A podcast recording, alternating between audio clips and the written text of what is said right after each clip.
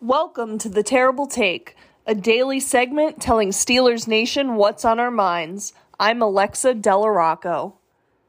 OTAs kicked off this week for the Pittsburgh Steelers, and even though it's May, there is one player that has turned heads from a physical standpoint thus far at the Steelers facility.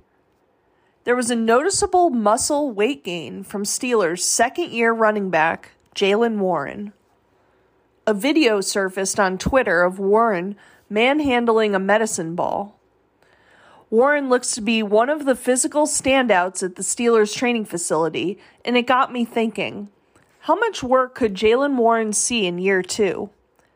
Well, with the RB3 spot still widely unknown, I could see a world where Jaylen Warren receives over 100 carries and 40 to 50 targets.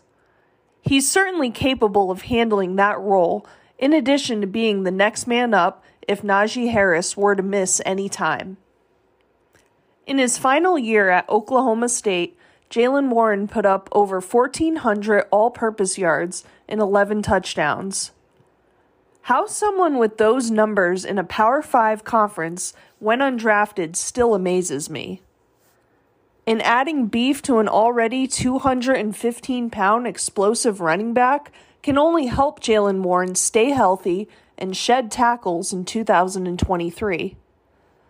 Jaylen Warren will certainly be on my radar heading into the Steelers training camp in Latrobe, and in my opinion, he's one of the best backup running backs in the entire NFL.